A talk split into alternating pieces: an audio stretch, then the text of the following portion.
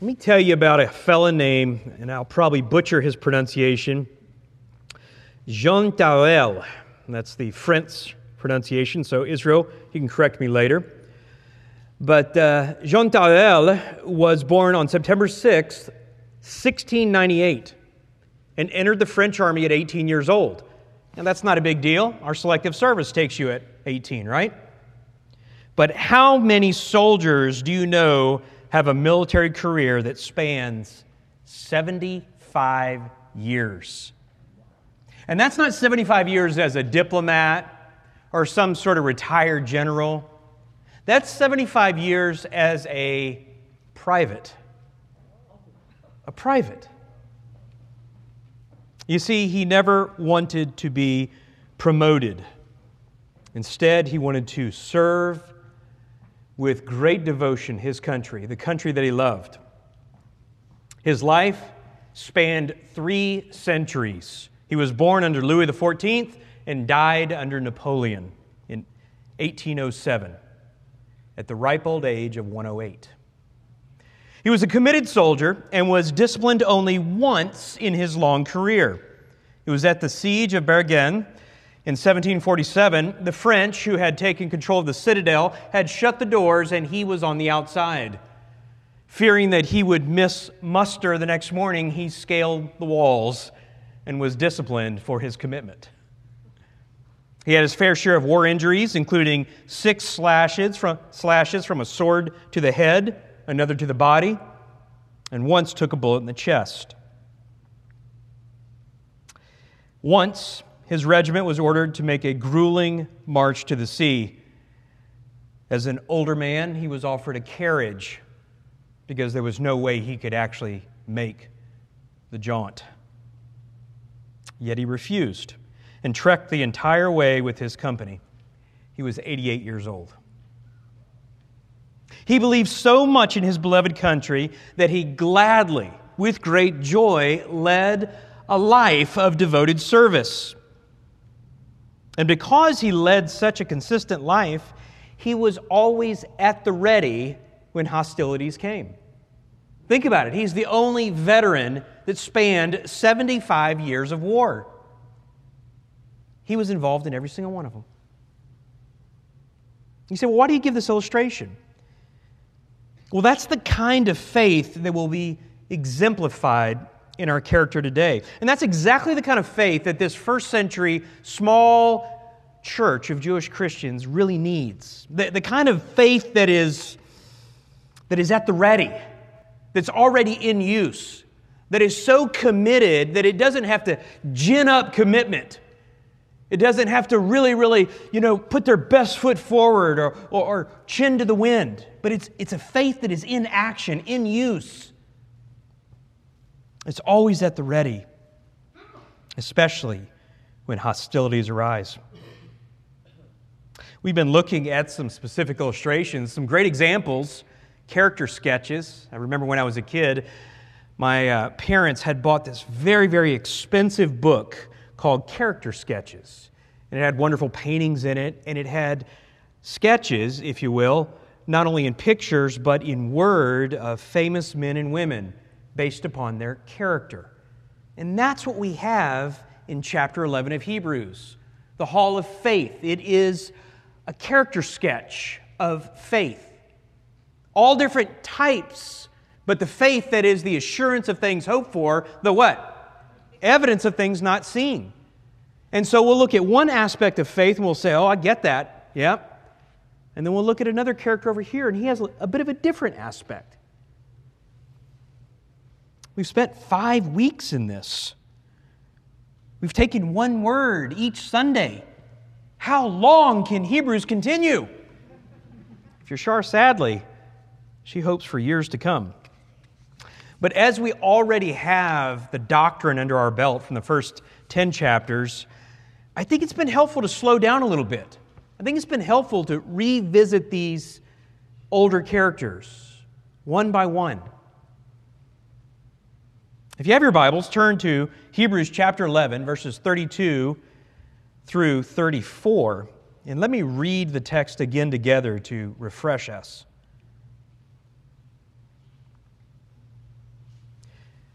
This is the word of the Lord. And what more shall I say?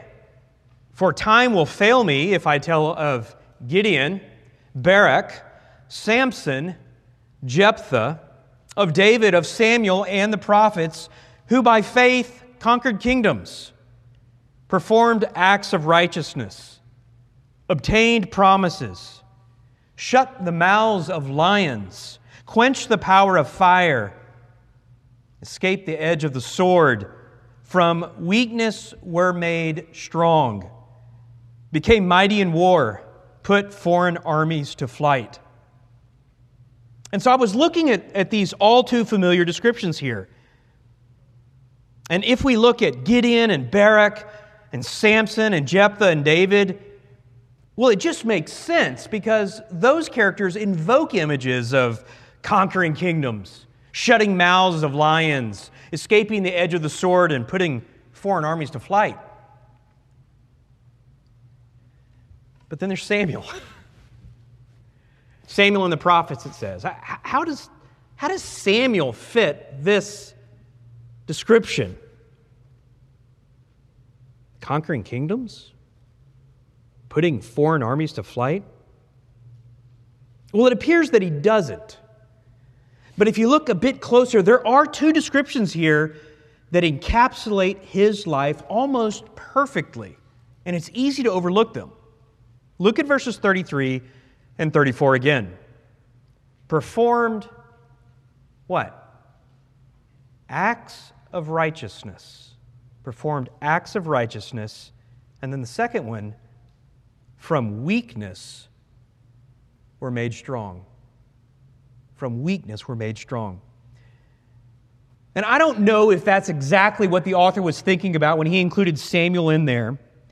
But I started to explore it this week and I said, hey, for sure there's a connection there, more so than the other ones. And these two characteristics seem to mark Samuel's, watch this, lifetime of faithfulness, a lifetime of devotion. I mean, from the time he was just a boy in the temple, he performed acts of righteousness. As he grew and spent his adult life, decade after decade, it seems that he wasn't a particularly strong person, but from that weakness, he was made strong. And he became the, the, the guiding, the, the center anchor, you might say, for Israel. When they start going off this way, he's like, No, this is the word of the Lord. Stay true. When they want a king, he warns them and says, No, you will be rejecting Yahweh, the King of heaven. There are consequences. He's the steady Eddie. And so I want to let those two descriptions be our guide as we look at the faithful service that embodied Samuel's life. And I think this is what the Hebrew church needs. You know, they're being bombarded by persecution. They're, they're being bombarded by peer pressure from their friends, from their family, former synagogue, a corrupt a pagan government, Nero. They've got friends and sister churches that have, well, they've even lost their, their lives, people they know, they know. They personally have lost property. They need some steadiness. They need to look at a character where a guy has had decade after decade of faithful devotion. Because right now, they cannot seem to be faithful with everything coming their way. So think about that. In fact, you might write down a life of faithful service where Samuel did two things, and I, and I got specific here. One, he served God's people. Samuel served God's people decade after decade. Secondly, he spoke God's word. Samuel spoke God's word. I'm not going to break these apart today because we're just going to flip back and forth. But turn, if you will, back to 1 Samuel and let's look at this life of faithful devotion together.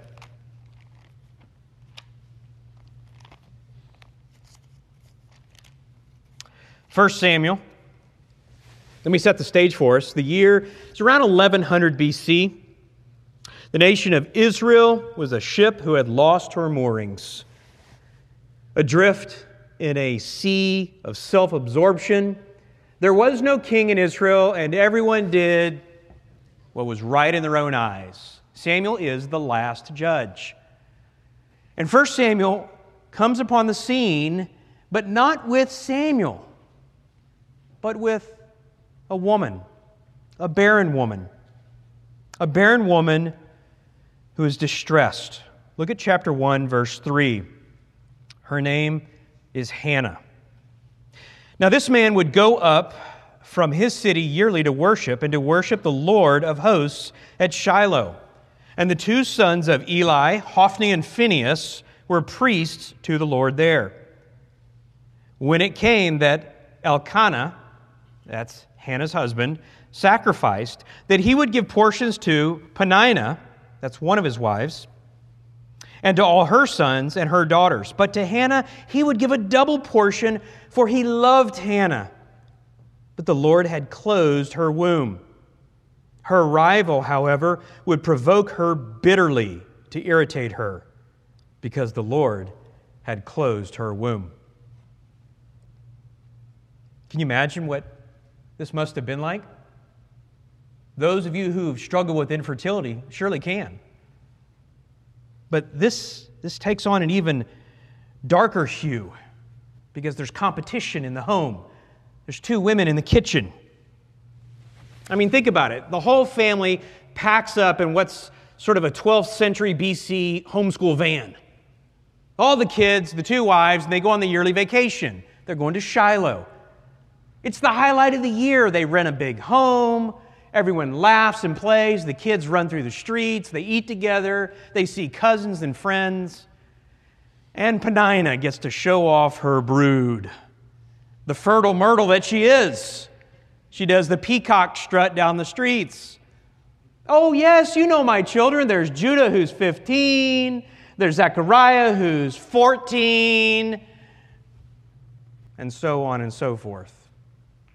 And Hannah's there with nothing. No diapers to change, no runny noses to wipe. She's probably in the back of the bus. No one's calling mama for her. And the pain is even made more obvious because Peninnah becomes her nemesis. It's something about this year that sort of brings out the worst in her. And so the scene opens with a kneeling woman weeping bitterly and pouring out her heart to the Lord. Her spirit is crushed.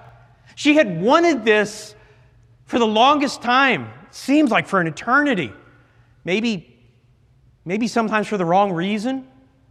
But why couldn't she have a child? Why had the Lord prevented her? But this time it, it seemed different. The prayers they seem to take on a different tone. O Lord of hosts, if thou wilt indeed look on the affliction of thy maidservant and remember me, and not forget thy maidservant, but will give thy maidservant a son, then I will give him to the Lord all the days of his life. What? Did you hear that prayer? Did you hear the, the difference in tone? If thou wilt, thy maidservant, thy maidservant, if thou wilt, I will give him back all the days of his life. Now, how many of you mamas could let your five year old go live in the temple and see him once a year? Feel the weight of it. She knows exactly what she's promising here. This is not a vow made in a, in a rash sense, in just a moment of, of, of desperation. No. Because when she has him, she names him Samuel, because I have asked him of the Lord. Look at chapter 2, verse 18. We fast forward four, maybe five years. Now Samuel was ministering before the Lord as a boy wearing a linen ephod. And his mother would make him a little robe and bring it to him year to year. And she would come up with her husband to offer the yearly sacrifice. How big do you suppose that robe was? Can you imagine? That's not what's so amazing. How many five year olds minister to the Lord? I mean, can't you see him? He, he, he's going around, he's doing his little duties. He's, he, he's serving Eli and Hophni and Phinehas, and he sees his mother once a year. I think that's amazing. Well, the Lord would give Hannah five more children. But in verse 21, we have this unique little phrase as we start to study Samuel. It says, And the boy Samuel grew before the Lord. He grew before the Lord. Now, watch this progress. Turn to chapter 3, verse 1. We're going to start to see connection in these phrases. Chapter 3, verse 1. Now, the boy Samuel was what? Ministering to the Lord before Eli. You start to see the progression? And the word from the Lord was rare in those days, visions were infrequent. The boy Samuel grew. The boy Samuel grew before the Lord. The boy Samuel is ministering to the Lord. Visions were infrequent. God's not even talking to the high priest, but he's going to talk to a little boy who believes. We're not going to go through it now, but you remember the story. Samuel, Samuel. He rolls out of bed, puts on his little robe mom made him, scurries down the hall, and says, Yes, sir. Yes, Eli, what, what, what do you need? Now, can I just stop right there? What five year old works like this? What five year old gets up in the middle of the night and goes and sees his boss because he thinks he's being called? I had a hard time getting teenagers out of bed, right? Verse 9 Eli says to Samuel, Go lie down, and it shall be that if he calls you, you shall say, Speak, Lord, for your servant is listening.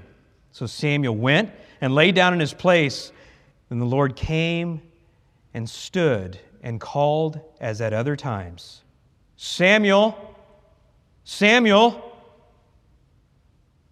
And Samuel said, Speak, for your servant is listening. I could stop right there. That first century Hebrew church could say, Preacher, you made your point. I got it. The kind of faith you are asking for in the midst of adversity is speak, Lord. Your servant is listening. What do you have for me? Because there's two things there, isn't it? Speak, Lord. I know your word will carry me through. And when I say Lord, I'm saying you are Lord of all my circumstances, even my trials, even my persecution. And we could stop there, but it gets even better. Look at verse 19 and see these phrases start to come together. Thus Samuel grew, and the Lord was with him and let none of his words fail. And so we have, even at a young age, a converted boy who is serving God's people and speaking God's word. Serving God's people and speaking God's word. He is living a life of devoted service, serving God's people and speaking God's word.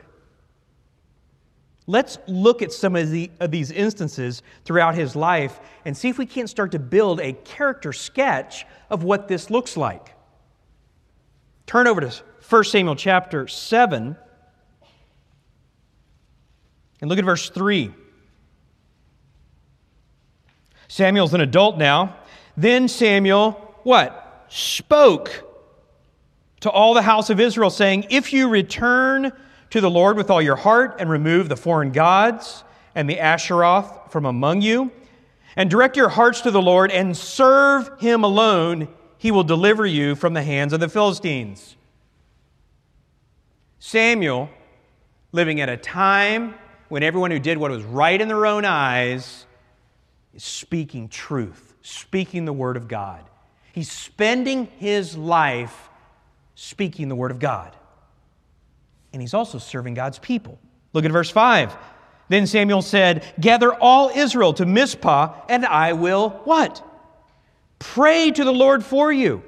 Verse 6 They gathered at Mizpah and drew water and poured it out before the Lord and fasted on that day. And there they said, We have sinned against the Lord. And Samuel judged the sons of Israel at Mizpah. We have to realize what's going on here. He is ministering to God's people by not only interceding for them, praying to the Lord, but then giving of his time and using the word of God to judge them. Just like Moses did, to help settle their disputes, to take the word of God and provide wisdom on what they should do, how they should do it, calling them to repentance, but then walking with them through the process. How do we say it here at Metro? 1 Thess 2 8. Having so fond an affection for you, we were well pleased to impart to you not only the gospel, the word of God, speaking the word of God, but our very lives serving God's people.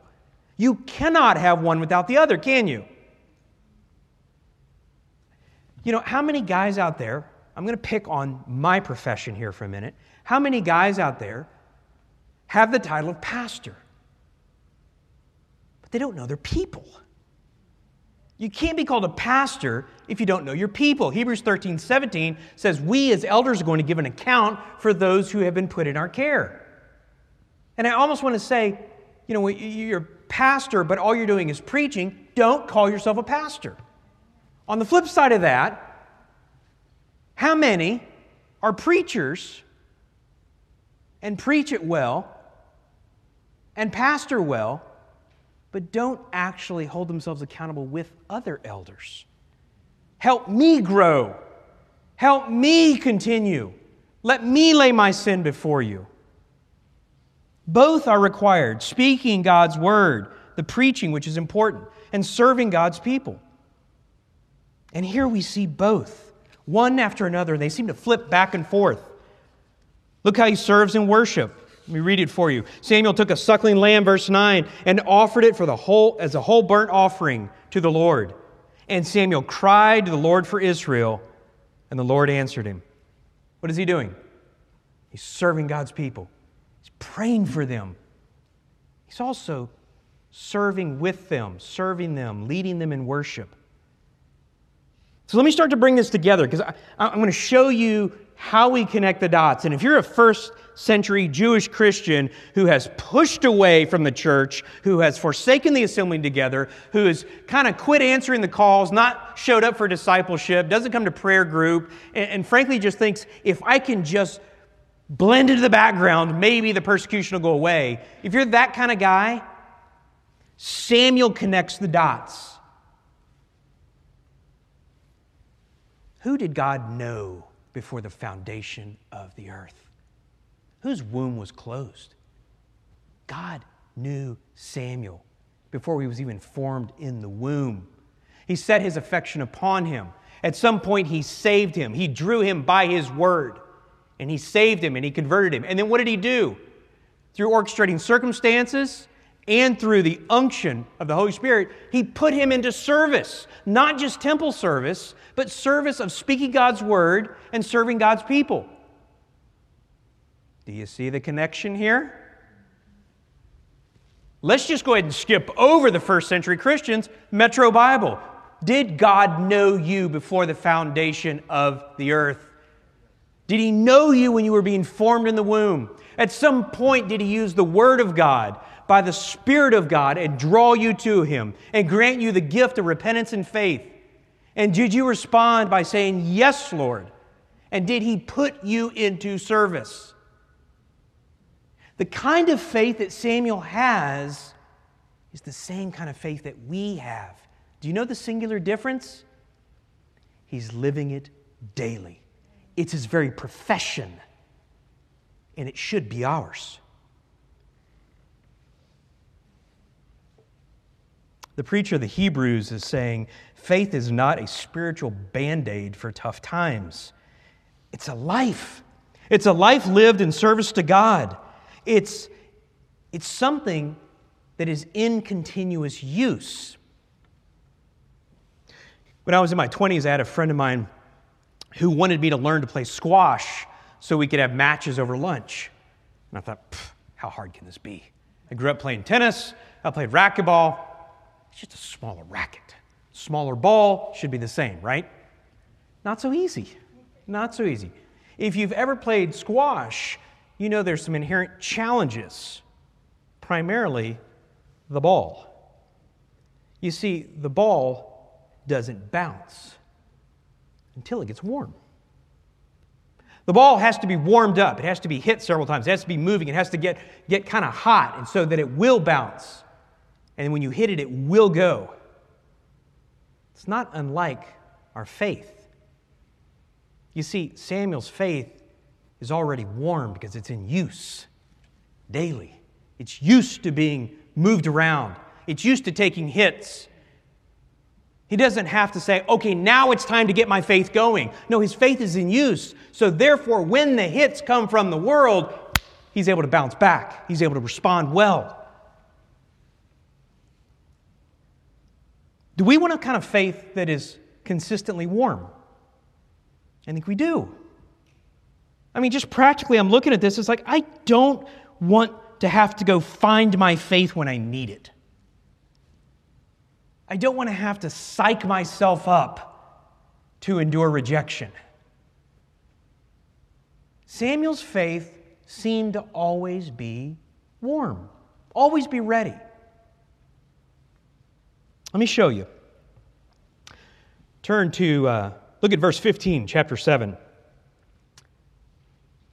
Let's make some notations here. Now, Samuel judged Israel all the days of his life.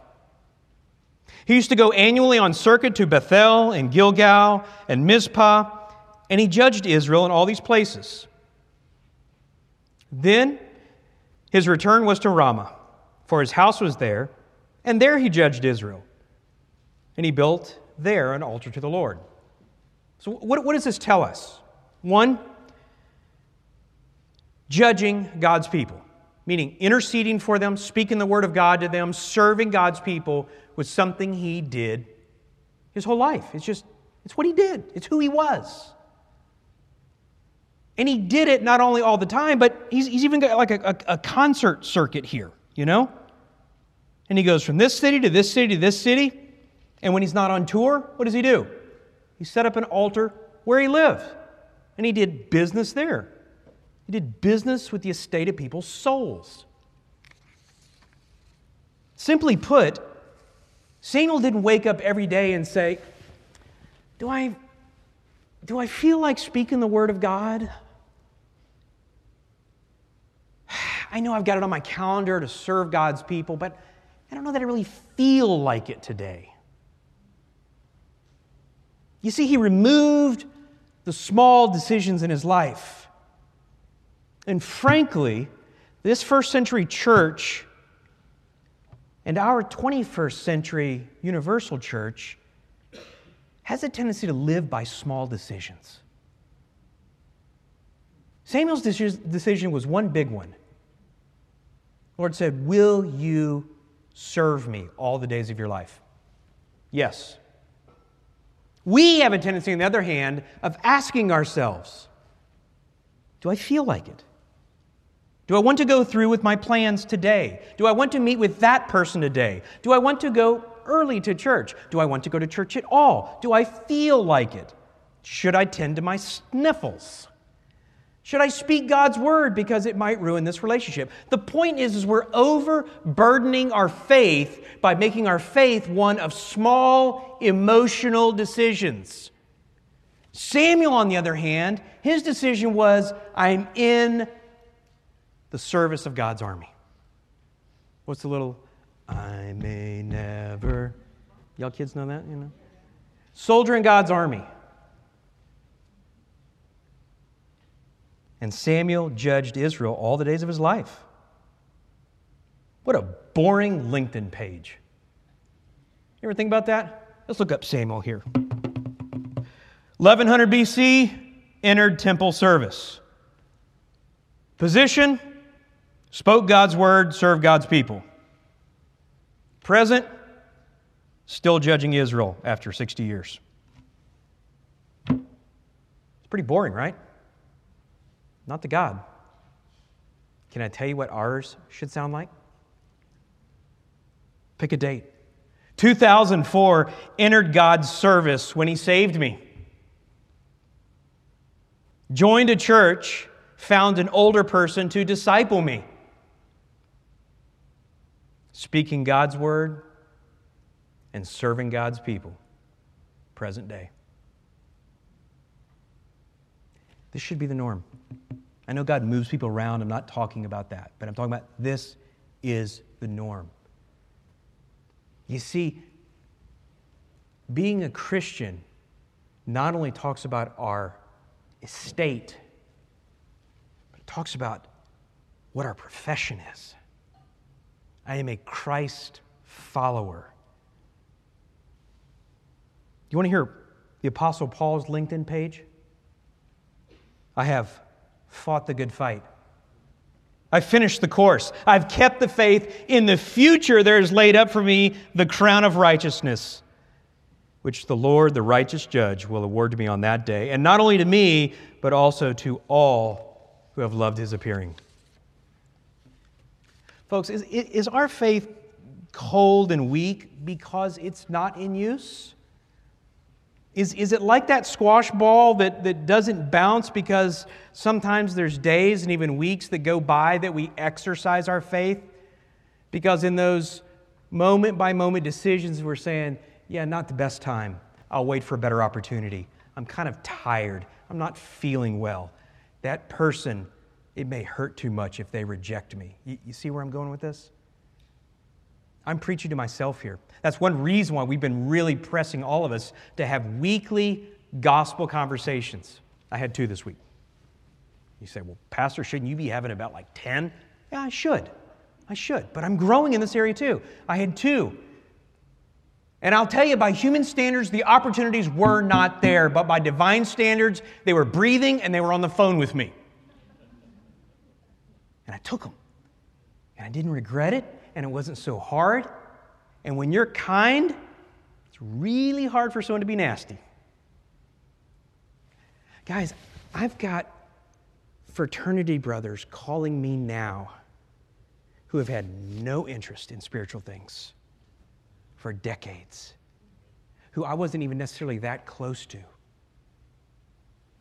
And when they get sick or they're struggling, they're calling and saying, Can we talk? Talk. Can I tell you, that's not because of me. Those are divine Ephesians 2:10 opportunities. And if I ask myself in the moment whether I want to do this, I will for sure say no. But if I ask myself, what would Samuel do? Then I have to say, well, the faith is already up and running. I might as well use it, right? I mean, I'm really liking this guy as I study it. I wrote something down here if we want to just go doctrinally deep for a second.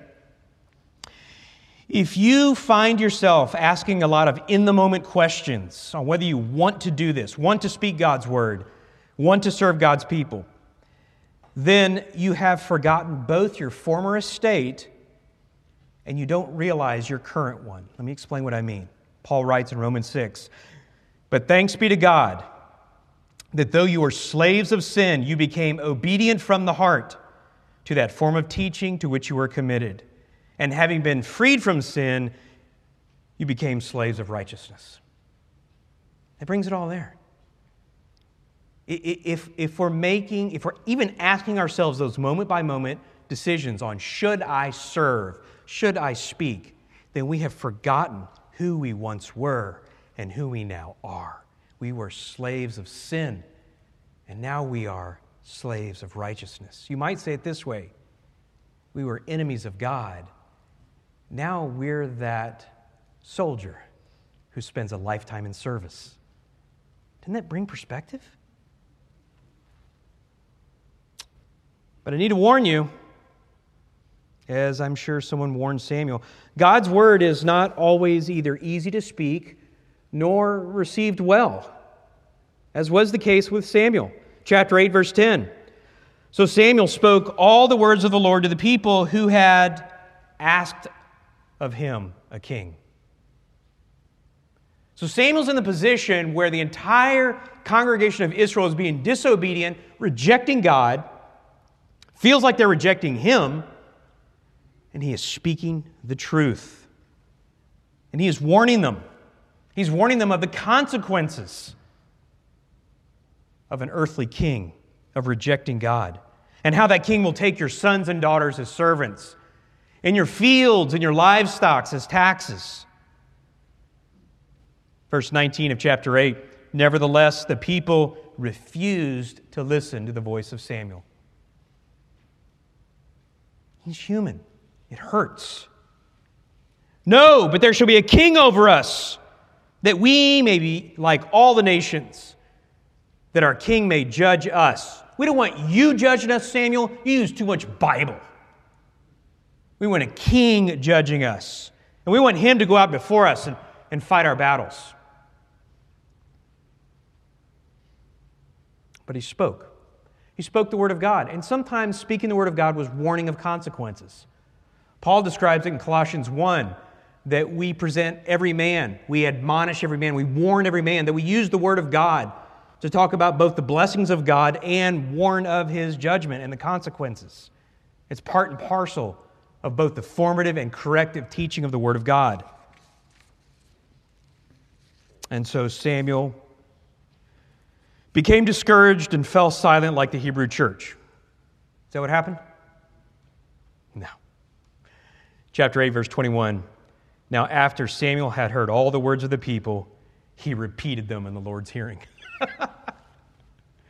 he loved these people enough to say, I'm not giving up on you. No, no, I'm going to keep preaching the word of God. I'm going to keep lovingly warning you, encouraging you, directing you. Not this way, the way you're going. Follow God. He is your king. And you know what? He still doesn't give up on him. Look at verse 23. Moreover, as for me, far be it from me that I should sin against the Lord by ceasing to pray for you, but I will instruct you in the good and right way. I, it's easy for us to look at a judge and a prophet and a great man and say, yeah, well, he can do this, but my situation is different. My family hates me. My friends mock me. Don't think it was any different at all. Samuel human. This is painful. We know it's painful when you read the context. But you see, he was in the service of the King of Kings. He was in service his whole life. He was devoted to God. And so, therefore, he didn't let those things, though they hurt, take him out of service. He kept speaking God's word and serving God's people. You say, well, what, Rod, practically, what is, that, what is that like? What is that like for us? Well, it's just like it was for Samuel. He was teaching the word, he was encouraging with the word, he was using the word to, to apply truth to make wise decisions. He was warning them with the word, he was ministering to them, he was serving with them. He was praying for them. He was bearing their burdens. And he was long suffering when they were obstinate and didn't listen. Hey, I'm going to keep praying for you. You think that would be enough. And by the way, next time we meet, I'm going to remind you of the Word of God. I don't like you very much, Samuel. That's okay. I love you. And actually, I love God more, which means that my love for you is godly, not selfish. How was he able to do that? His faith was warm, it was being used daily. Simply put, he did not have a category for asking himself in the moment whether he wanted to do it. It was not an option. He said, Well, I never thought of Samuel that way. I'm not sure I did either. Let me leave you with this one. Speaking God's word and serving God's people sometimes took on some pretty tough opposition. Turn to chapter 15. King Saul has been given explicit instructions to destroy all the Amalekites for what they did to the Israelites during the Exodus. 1 Samuel chapter 15, verse 3.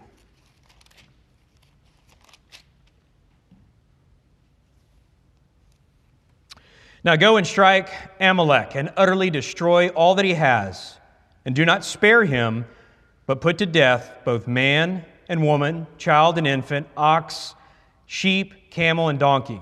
There's a whole background sermon on this. I can explain why they were put under the ban. This was a rare occasion.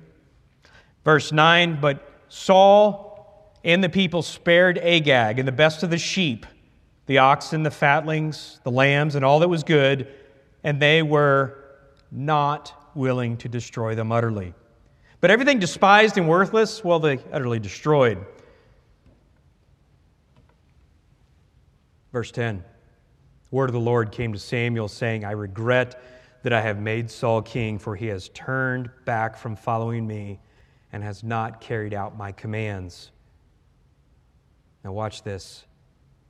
And Samuel was distressed and cried out to the Lord God all night.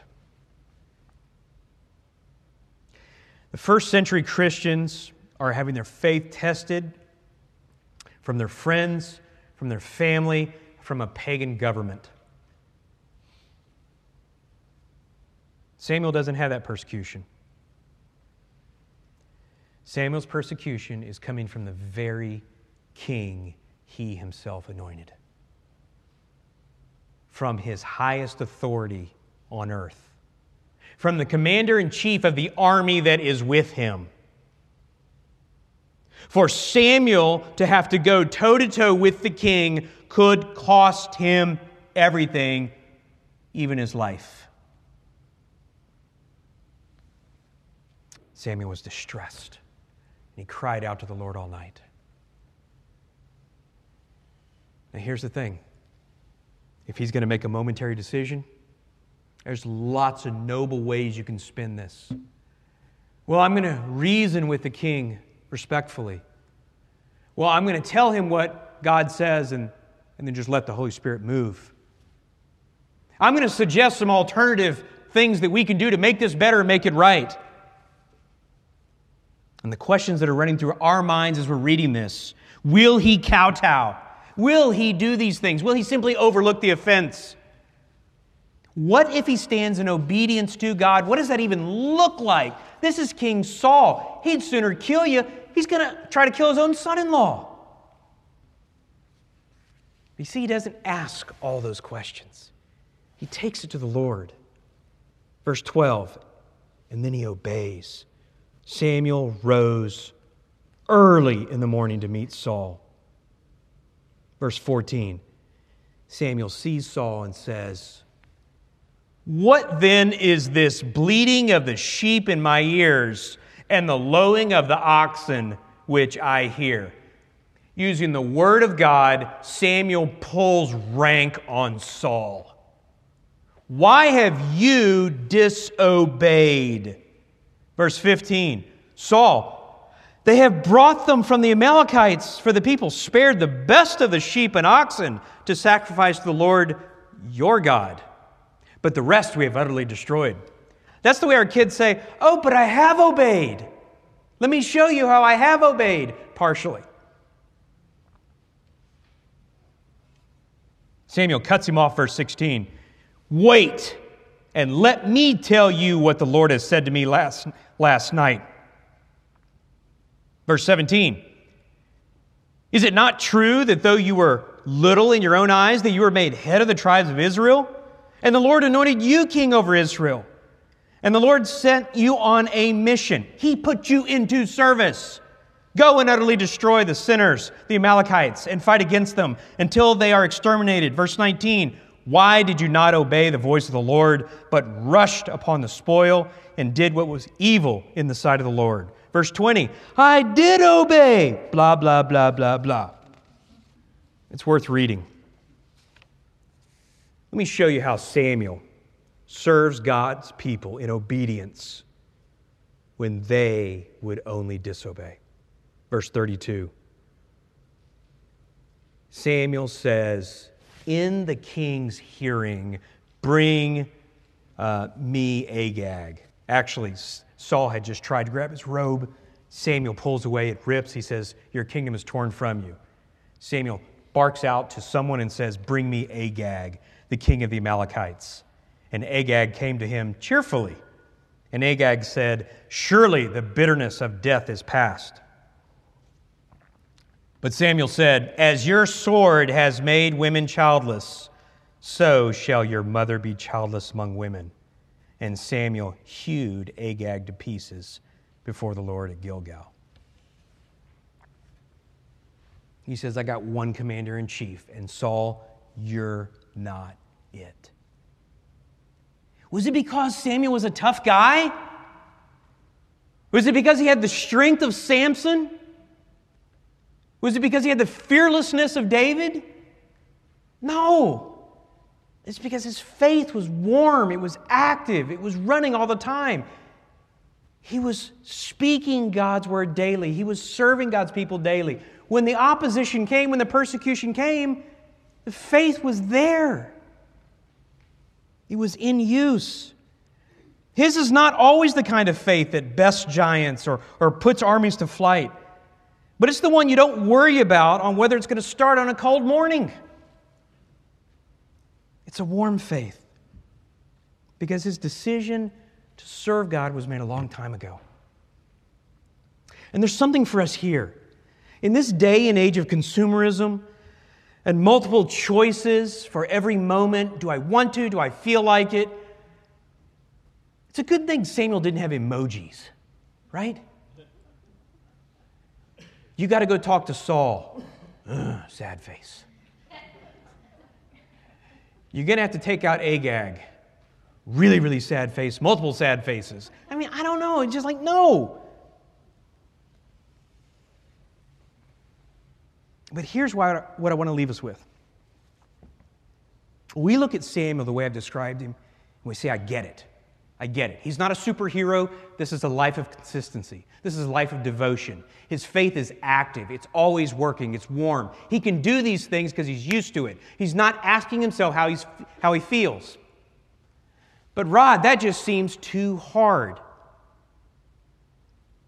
Or maybe you're saying, even if it doesn't seem too hard, it doesn't sound too fun. Let's just be honest, right? I want to leave you with an argument, an argument that I wholeheartedly believe. Samuel enjoyed life more than the richest man in the kingdom. Samuel not only enjoyed God, not only obeyed God, he loved life. Do you know why? He was not constantly anxious about what decision he would make. He didn't spend time every day wondering, should I do this? Do I want to do this? How do I lie to get out of this? I don't feel like doing this. He didn't do it. His life was one of a clear conscience. And as a result, he delighted in serving God. He enjoyed it. I'll promise you, his food tasted better, his wine tasted better. He enjoyed his kids more when they were younger. He enjoyed his walks. He lived the life that we're supposed to because he wasn't questioning should I, should I serve? Should I speak? Should I do this? Will it cost? No. He's in the service of the Lord. Lord, you just tell me where to go. You tell me what to do. I trust that if an enemy is in front of me, he got past you first. All I'm supposed to do is respond. And so I want to leave us with that. That's very much a, Westminster Confession idea that obedience is not drudgery, obedience is delight. And it's enjoying God forever. And because you're not having to worry about everything else, you really do enjoy life more. So I'm going to close this in a minute here. And I'm going to pray that God would give us a warm faith because we're using it all the time. And because we're not asking ourselves how we feel. And then we would look at Samuel and say, we can do that. I don't have to be in a temple with a little robe, but I can do this because he's purchased me and put me into service.